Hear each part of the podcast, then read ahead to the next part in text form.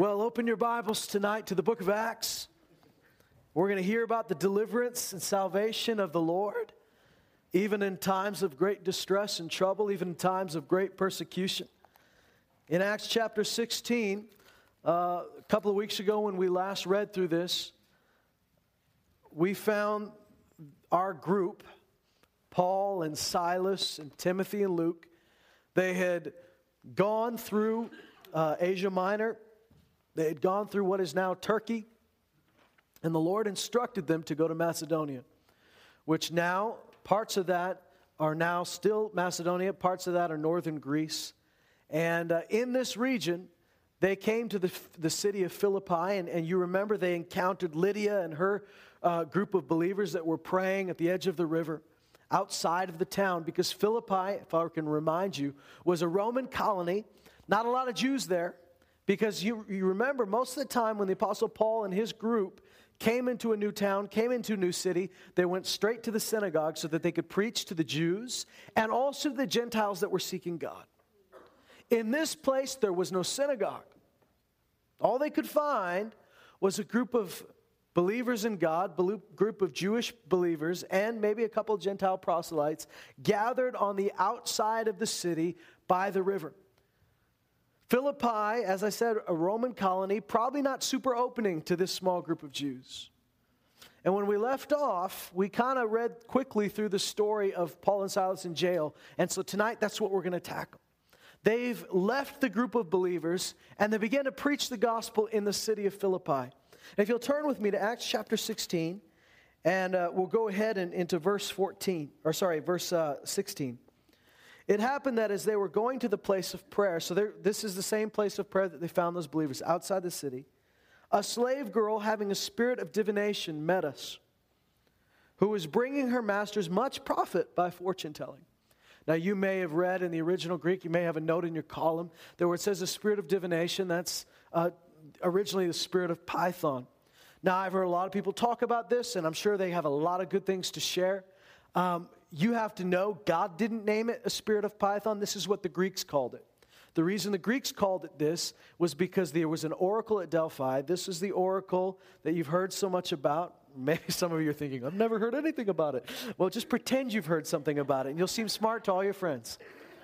But the oracle at Delphi uh, was, a, was, was a, a girl who was basically a slave girl. She didn't have much control and uh, she would get into a, a, state, a trance. Some people have the theory that there might have even been some, some maybe a natural gas leak or something that would get her high, but she would be taken over by a spirit. And as she'd go into that trance, there were elders around her that would translate as she began to babble and mumble. They would, they would interpret what she was saying. For centuries, the Greeks had gone to this oracle for every bit of wisdom. So, so generals and kings, they'd all go to this place and ask her, Should we go to war? What should we do? Should we do this? Should we do that? Before they made any major decision, they consulted the oracle. Now, she was not the only oracle, there were other oracles. And when the Romans came along, they adopted this, pro- this practice. So the emperors would have oracles and they'd say, Should we go to war? Should we make peace? Should we make this new law? And before they did anything, they'd consult the oracle. Now, I believe, I believe a couple of things. I believe that there are people that pretend to be spiritual that are just fakers. I believe that there's psychics that are just using clever tricks, cold reading techniques to just mislead people and manipulate people. But I also believe there's a real supernatural spirit world, and there are people that are under the oppression of evil spirits. And I believe those evil spirits can know enough about you that they can make you think they're reading your thoughts and they're reading your mind but they're just doing recon. They can't tell the future.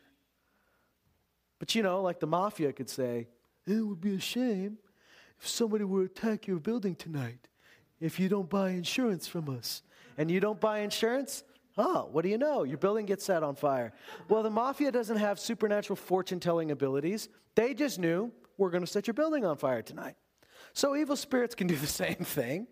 They can say, We have an attack coming and we're going to act like it's a new thing. Or they could have, you know, I'm not going to get too far into this because I don't want to put the emphasis in the wrong place, but uh, it's plausible to me that a spirit could know what this guy's saying over here and report it back to you, and you, you think it's somebody reading thoughts. What they can't do, they are not God. They're created beings, they're not God, they're fallen angels. They do not have the ability to meet, read your thoughts. They do not have the ability to create. They do not have the ability to tell the future. They can create that illusion, though. And so there was a slave girl here, and she's not being clever with her tricks. She's got a real spirit. The reason I know that she's not being tricky or manipulative is because when the evil spirit is cast out of her, she no longer has the power, which tells us she had a power to begin with. And the reason it was called the spirit of Python was because the oracle at Delphi was called the Pythonian prophetess. And she was called that because Apollo was supposedly this god, the god of, that would oversee this divination, and he was often represented by a python.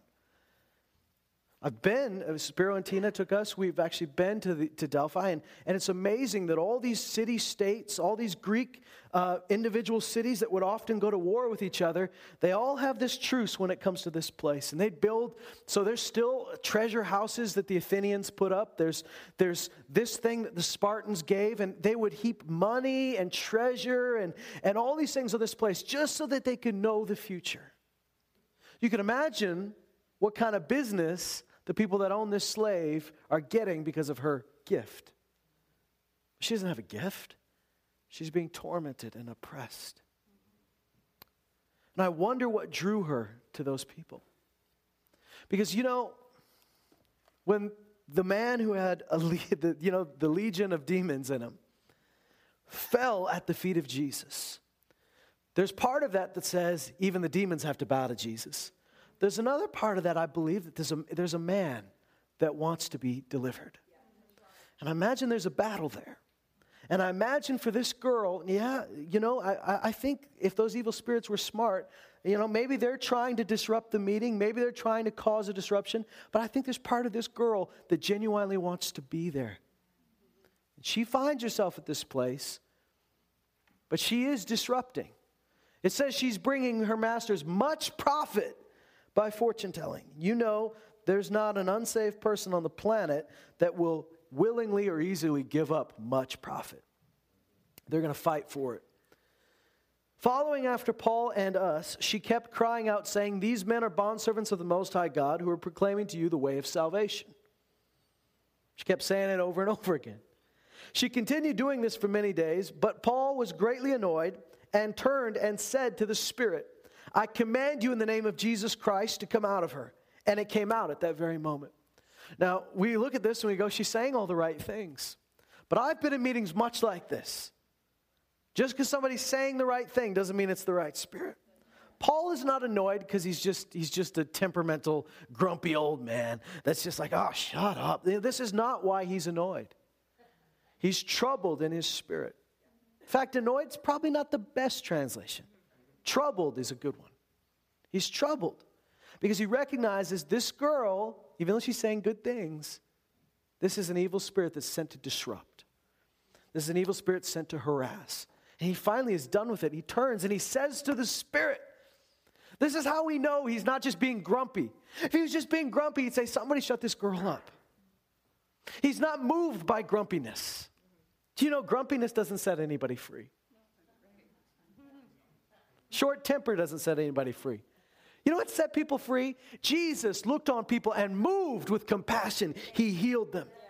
So the Apostle Paul is not annoyed at the girl. He's annoyed that there is a spirit that has not just bugging us, but it's oppressing her. He turns and he speaks to the spirit. And that's how we know he is not just being grumpy, because if he was being grumpy, he wouldn't have said anything about a spirit. He, he wouldn't have known about a spirit. He knew there was a spirit. He said, Get out of her in Jesus' name. That spirit came out at that very moment, and she's delivered. Isn't that awesome? But when her master saw that their hope of profit was gone, now you don't, we don't see this in the English language, but it's real clever in the Greek what Luke does. He uses the same verb in, in those back-to-back verses. In verse, in the, you know, the verse before this one, in verse 18, he says, "The Spirit came out." And then it says, when the master saw that their profit had come out, they got angry. you see, everybody else looked at this girl and said, A demon has come out. The masters looked at the girl and said, Our money has gone out. Not everybody's moved with compassion. We got to pick which side we're on, don't we? it's pretty easy in a situation like this, but you understand. So here's what happens. He said they, their hope of profit was gone. They seized Paul and Silas and dragged them into the marketplace before the authorities. In verse 20 says when they brought them to the chief magistrates they said these men are throwing our city into confusion being Jews. Now let me just say something here. This wouldn't have worked in Jerusalem. Might not even worked in Antioch. Well, maybe in Antioch but especially in Philippi, where the only group of Jews have to meet outside the city by the river. What's he doing? These guys are playing on the racism. We already don't like these guys. These men are throwing our city. Now, do you think they're throwing the city into confusion? They cast a spirit out of one girl. Oh no. the city's in an uproar. They're not doing any of that.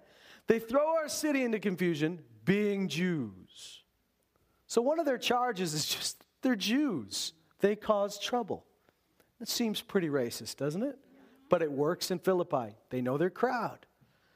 The crowd's on their side right now. Oh, yeah, Jew- I knew something was fishy about those guys.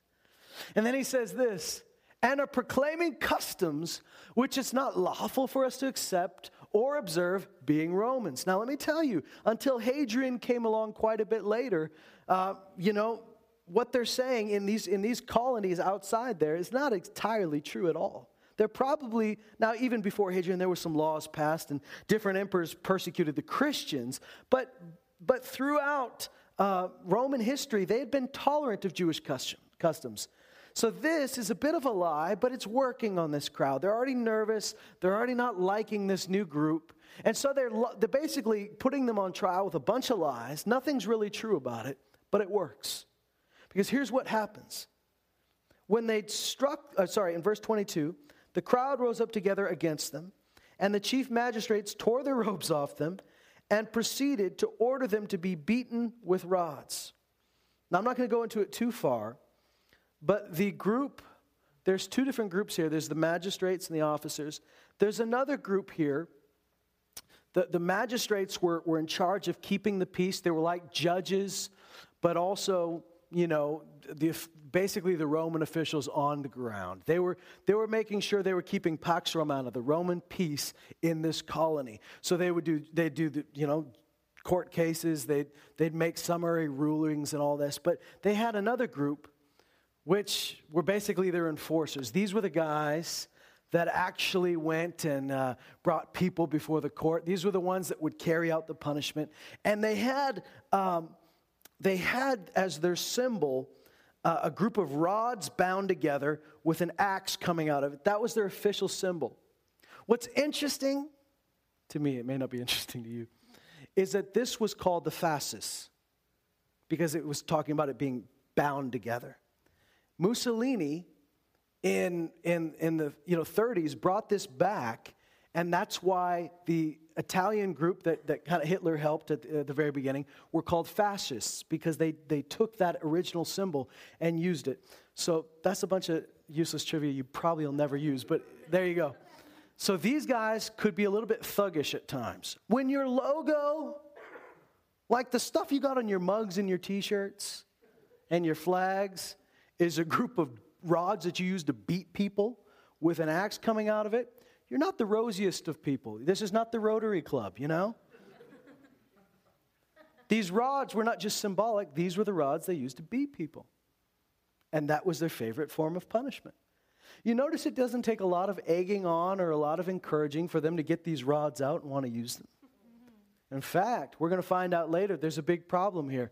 There was never a trial. Now, if these guys were just plain old Jews, there didn't have to be a trial. What they don't realize is that these are Romans. Paul, his dad, got official honorary Roman citizenship that was passed on to him. So that's why he goes by Paulus. Paulus is his Roman name, Saul was his Hebrew name. Silas also has another name, Silvanus, which is his Roman name. These two guys had Roman citizenship. And even in Philippi, it was illegal to beat somebody without a trial if they were Roman.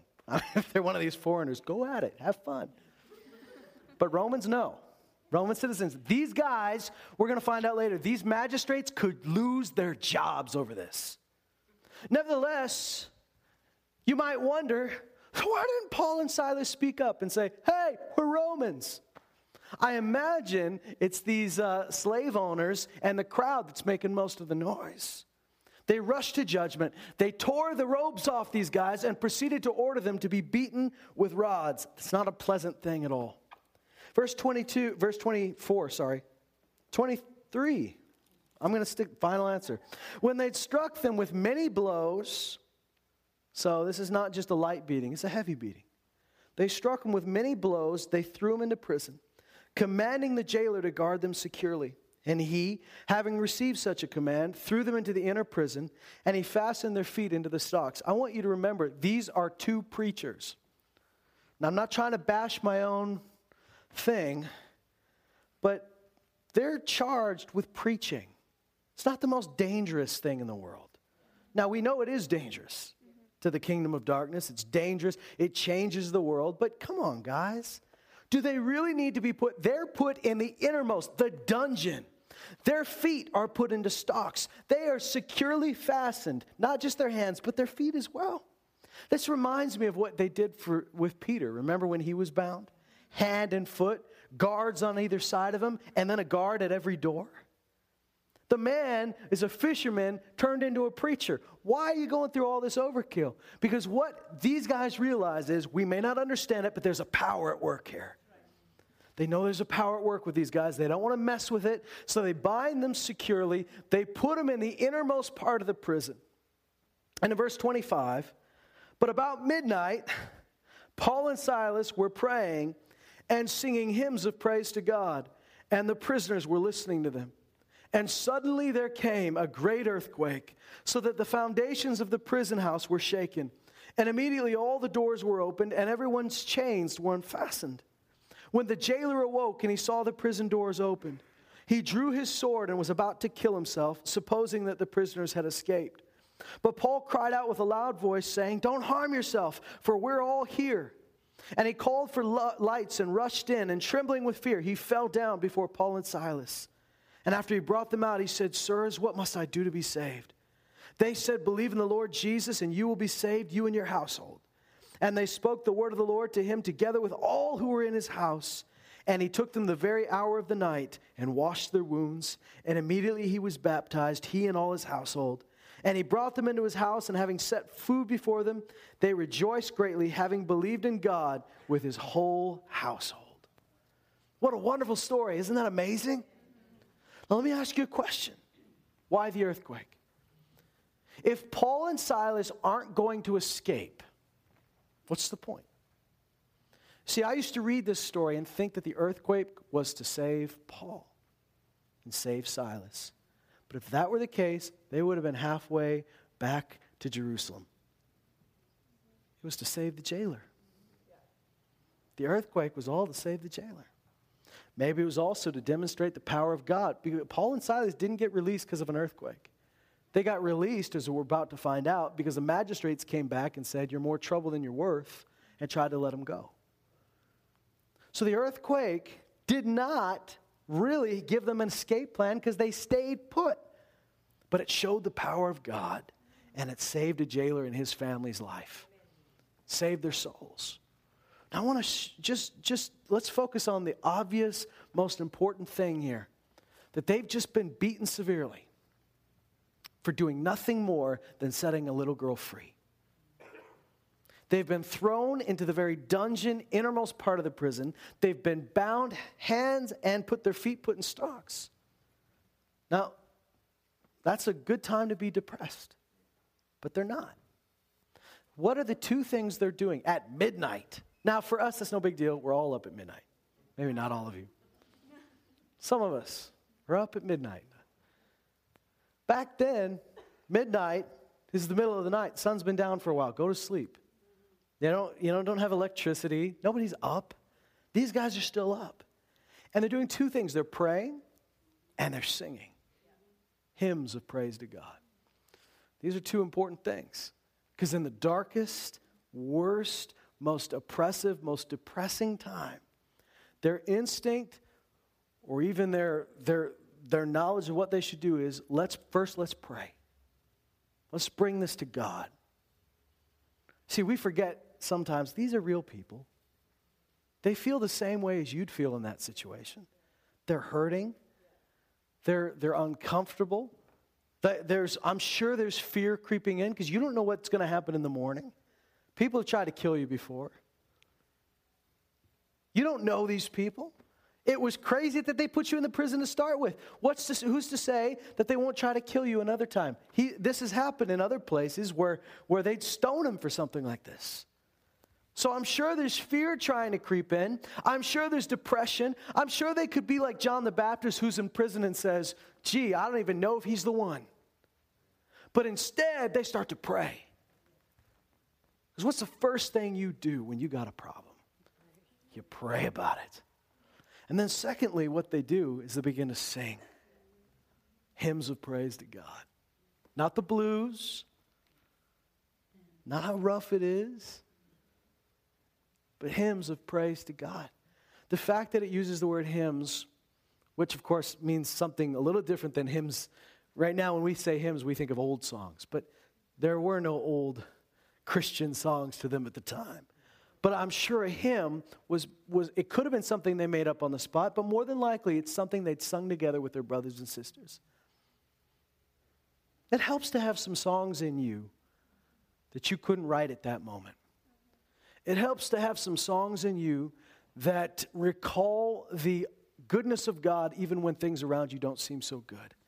It helps to have some songs in you that have eternal value, that are not so stuck in the moment that they bring you to a place where you realize this is not too big for our God.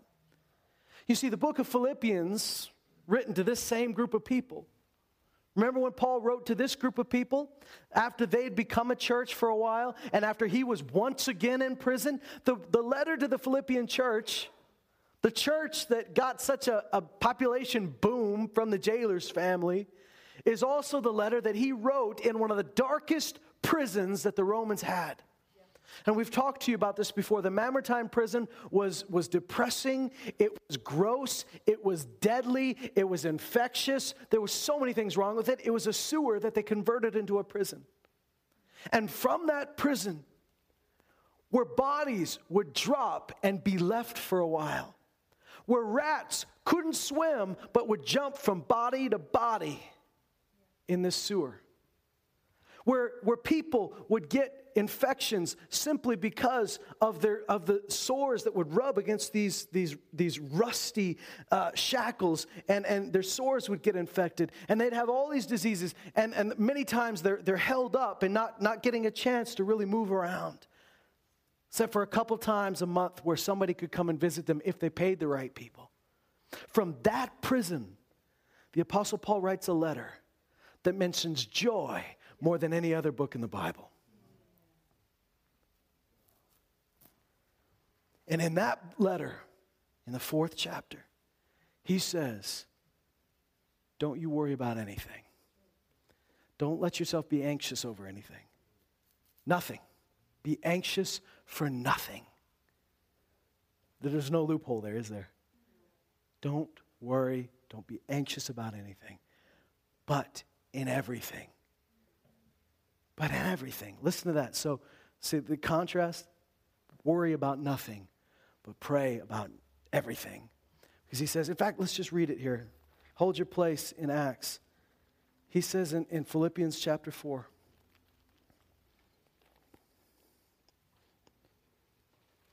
Verse 6 Be anxious for nothing, but in everything, by prayer and supplication with thanksgiving. Now, prayer can mean a bunch of different things, right? Prayer is communication with God. So there's different types of prayer. There's different types of communication, just like there's different types of communication between you and your family members.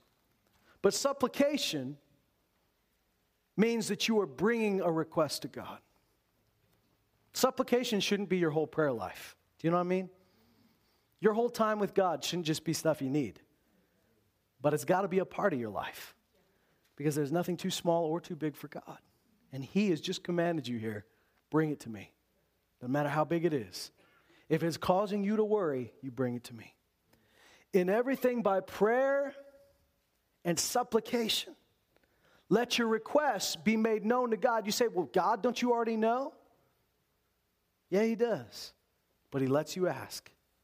Bring it to God. And then He says, Supplication is always accompanied with something supplication with thanksgiving. Now, you know that Jesus said that when you pray, you are supposed to pray in this way that whenever you pray, believe you have, past tense, believe you have received it when you pray. That's what Jesus said. It's echoed again when James says it. James comes along and says, when you pray, don't, don't let there any be doubting. It, it's already done. If you are double minded about this, you won't receive anything from God because you're like a reed shaken by the wind, and a double minded man is unstable in all his ways. He says, don't let that man think he'll receive anything from God. So Jesus says you're supposed to believe you've received it when you pray. John says if we pray according to his will, that's important. If we pray according to his will, he hears us. And if he hears us, we have whatever we ask. We have it. Jesus said when you pray, you're supposed to act like you have it because you do. And I've said this before, but you know, I always use Spiro. I'll do it again because why break with tradition? But if Spiro were to give me a check and he wrote an amount on it and he signed his name to it and he said, Here, I want to give you something. If he gave you a check say for $10,000. How many of you would say, well, we'll see if it cashes and then you'll get a thank you? How many of you would just take it and go, we'll see about this? take it to the bank and go, huh, what do you know? It cashed. I'm surprised as you are. Go back to Spiro, Hey, it cashed. Thank you. Do you know what that says? That says that you don't trust Spiro. That says that you don't believe he's got what it takes. He doesn't have the power to back up that check he just wrote. That's kind of a, a, scumbag thing to think about a guy like Spiro. Now, there's some people in your life, I understand.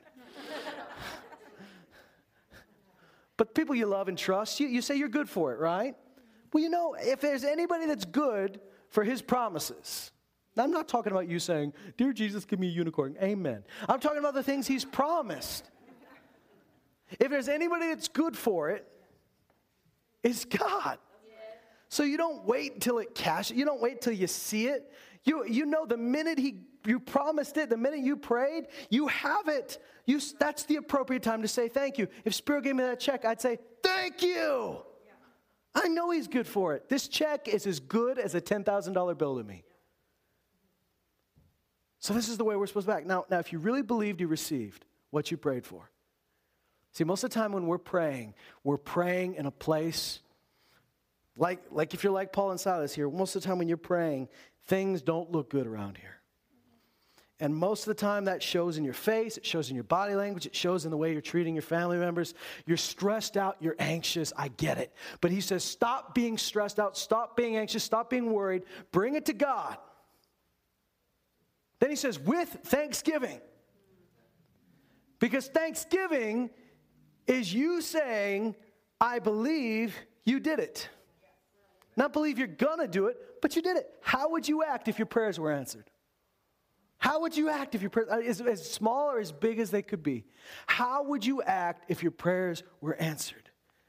You wouldn't keep your frown. You wouldn't be moping around. You'd be rejoicing. Well, Jesus said, when you pray, believe you've received it, if you really believed it, you'd rejoice as much now as you would when you saw it with your own eyes, because that's how sure you are that God keeps His word. The appropriate time to say thank you is not when you see it, the appropriate time to say thank you is when He's granted it. So they're thanking God. And you know, I understand that there are times where you go, it's taken everything in me not to just break down right now that's a good time for you to start singing. And some of you couldn't carry a tune in a bucket, but you still should sing. Because there's something about the way God created us where we sing certain melodies and tunes and can't possibly stay sad. I remember I was playing for my dad when he'd been diagnosed with cancer. And I was playing for him in, in the room, and he goes, before I started playing, he says, Don't play me any of that sad minor key stuff. I said, Okay. I made sure I played stuff that, because you know what? That's not what he needed right then. There's music that can drive you further into your depression. You know that? There's music that will drive you further. I, I tell you, um, I, I, I, I've, I've got a few stories of people that God supernaturally delivered from suicide. He sent people to find them right before the noose had killed them. And they were playing, uh, you know, multiple stories. They had music playing. These teenagers were listening to this music, got them to a place where they just couldn't, it took them over. They're just listening to it, listening to it, and just fed to what they were already feeling. I talked to a, another friend who was a social worker. He said, You know, a lot of times we'd come upon a scene, not every time, but a lot of times with young people, we'd come upon the scene. He goes, It's the same thing. The music that be playing, you go, No wonder. There's a great power in music, there's a great power in it. Now, there's stuff even happening, even in the physical and the neurological level, that is really, really cool. You're, designed to respond to certain things. There are certain notes that I could play together on this piano. If I hit it, there's one progression. I won't play it right now, but it's so gross sounding that monks back in the Middle Ages called it the devil's triad. And your brain is pre programmed to go, ah, oh, what you doing? You know, it's not good. But there are other melodies and notes. You begin to sing and you can't stay sad. I mean, you could try to frown while you sing it, but you can't. Because, and it's not, and you know, I'm talking about the notes, but even bigger than that is are the words that are put with it.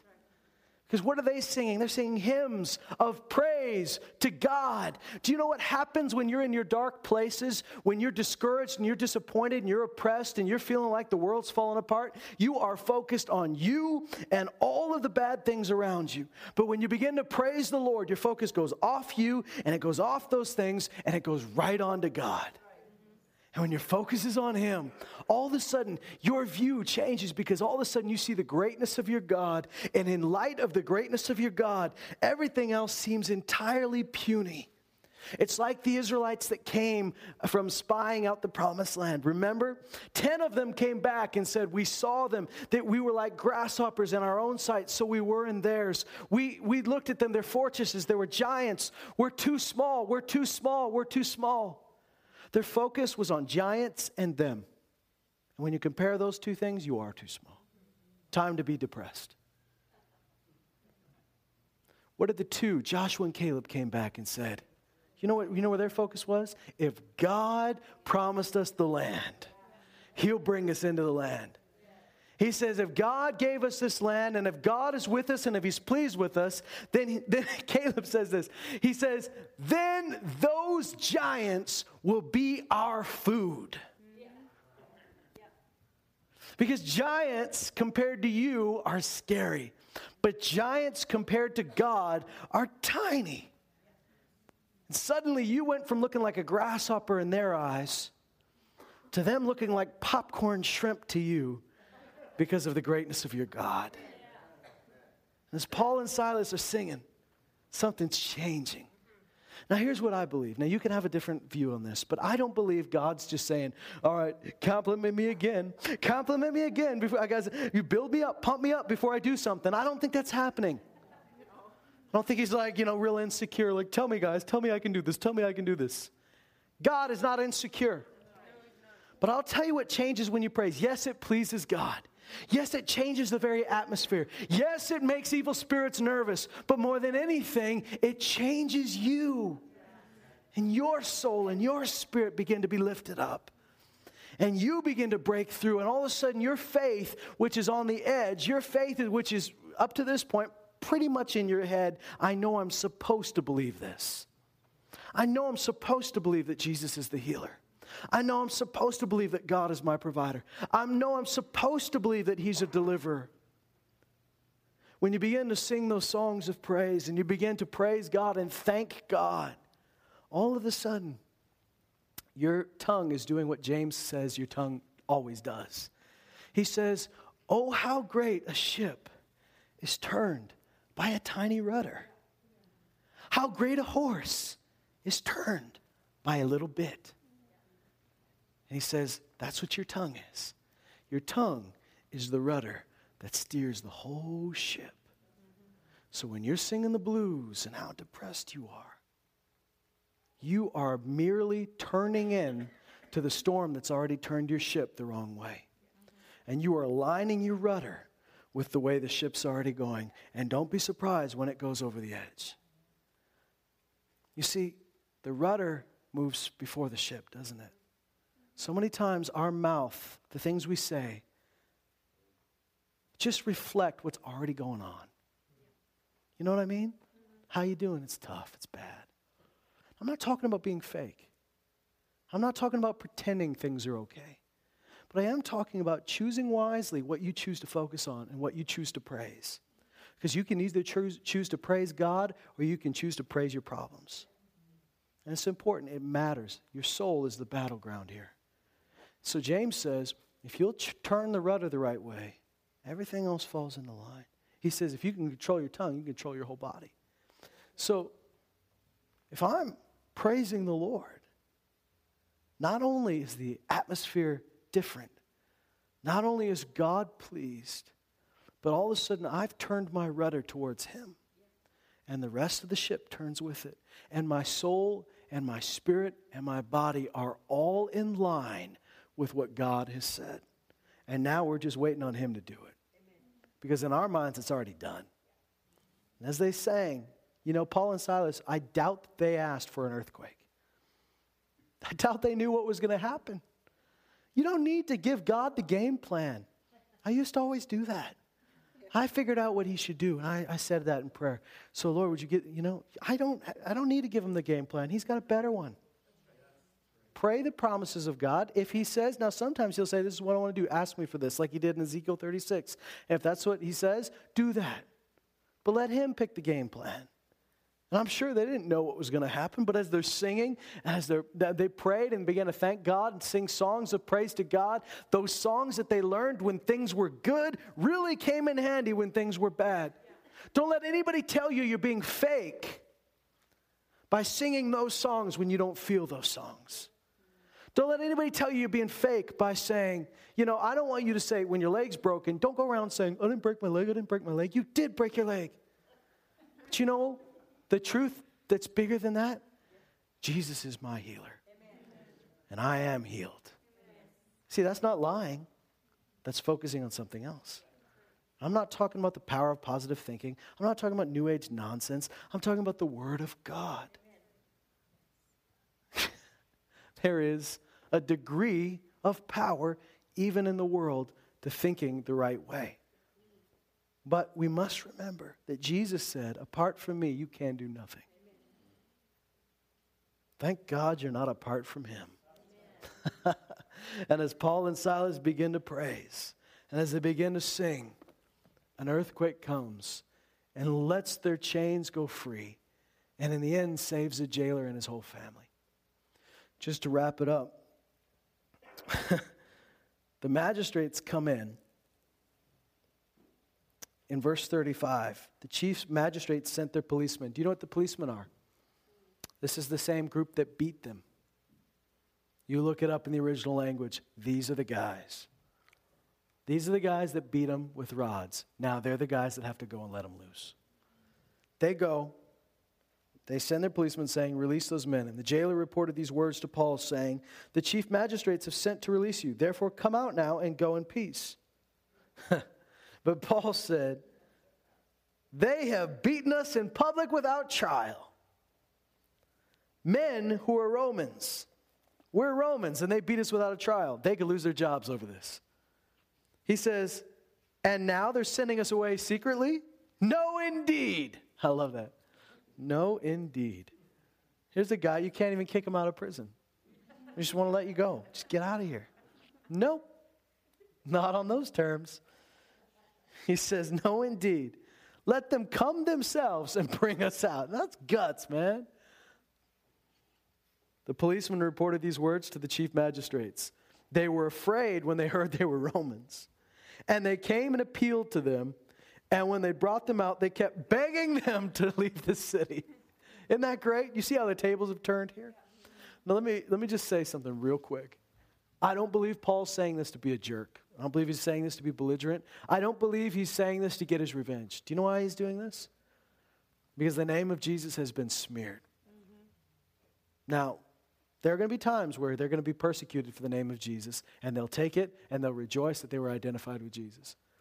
But he wants it made very clear we didn't break any laws here. Let us go publicly. We don't want you going about saying we let them loose because of a technicality or we let them loose because the prisons were full. You let us, you let everybody know why you let us loose. And they did, and they begged them to leave the city. They went out of the prison and they entered the house of Lydia. And when they saw the brethren, they encouraged them and departed. At this point, Lydia has already become the first host of the first church of Philippi. And God was not hindered by a little jail time. God was not hindered by a beating. God was not hindered by opposing forces. In fact, God wasn't hindered at all. I do believe that what Paul said in another place, he said, We working together with God. He says that more than once. He calls, they, they call themselves co laborers with Christ. It's important that, that you realize that God didn't do anything without, without people, He used people. And in fact, those people have to be in agreement with Him. He's not going to force you to do His will, He's not going to force you to be delivered. There are going to be times where, in order for you to be delivered, you have to change your attitude. You've got to change the way you're looking at this. And you have to say, God, you are the deliverer. And you have to sing when you feel like crying. And you ha- I mean, this is not telling you to be, once again, it's not telling you to be fake. And there's nothing wrong with gathering your brothers and sisters and saying, These are the issues. Pray with me. Encourage me. Let's stand together. You don't have to hide your issues from your brothers and sisters. That's why we're here. But don't focus on them. Don't let that be the thing because that's what the Israelites did who saw the giants, who saw the fortresses. They focused on that. They focused on them and they focused on those things. Instead, we want to be like the two good ones because what does the Bible, what does God call their report? He calls it a wicked report. He called it an evil report. He called those hearts wicked, unbelieving hearts. But we want to be like Joshua and Caleb who bring back a report that God is pleased with. What is God pleased with? He's not pleased with lies. He's not pleased with falsities. He's not pleased with a fake story. He is pleased with you saying, I see the problems, I see the issues, but I see my God, and He's much bigger. And I choose to bring my request to God. And like Philippians 4 says, and the God of peace, when you bring that with thanksgiving and you turn from depression to thanksgiving, like King David did so many times then the God of peace himself will set up a guard around your heart and mind so that you won't keep giving way to fear and discouragement and doubt. The God of peace will guard your hearts and minds in Christ Jesus. Some of you need the guard around your heart and mind right now. You're in the middle, you're in stuff right now. You need God. I mean, the word that he uses is like a military term. It's the term you'd use when you when you know, like for instance, when Paul was in a city and the, and the soldiers surrounded the city so he couldn't get out, he uses the same word for God guarding your heart and mind. He sets up, he sets up his guard around so nothing can get in. And that fear and that discouragement and that depression that's been getting to you so much, it must give way to praise. Weeping may endure for a night but joy comes in the morning. It may start with some tears, but it must always end in a shout of joy. David showed us that so well, didn't he? He started out saying, Lord, this, they're all around me. There's one place where he says, All I can see are my enemies. Then he says, well, Lord, you'll lift me up on a rock so I will see above my enemies. There's another place where he says, Oh, why do the wicked prosper and the righteous do so bad? Why are they doing so well? God, why are they why are they making money? Why are they doing well? And we're struggling here. He says, and I vexed me. He talks about how hard he was taken, how depressed he was about it. Then he says this, and then I entered the sanctuary of the Lord. And then I perceived their end. Surely you have set them on a slippery place. See, you got to get out of your moment and step into the bigger picture of eternity. This is not permanent, and your God is much bigger than this. Don't get stuck in that moment. Don't get stuck in it.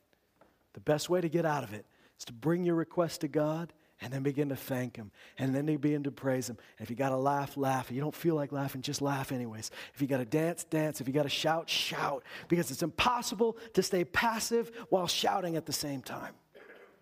But do whatever you got to do to get your focus off of you and off of the th- things that are going wrong and get it back onto God. And don't be surprised when earthquakes come. And don't be surprised when doors open, shackles fall off. And don't be surprised if He does it in a way that completely surprises you, because that's how God does it. Amen? Stand up with me tonight.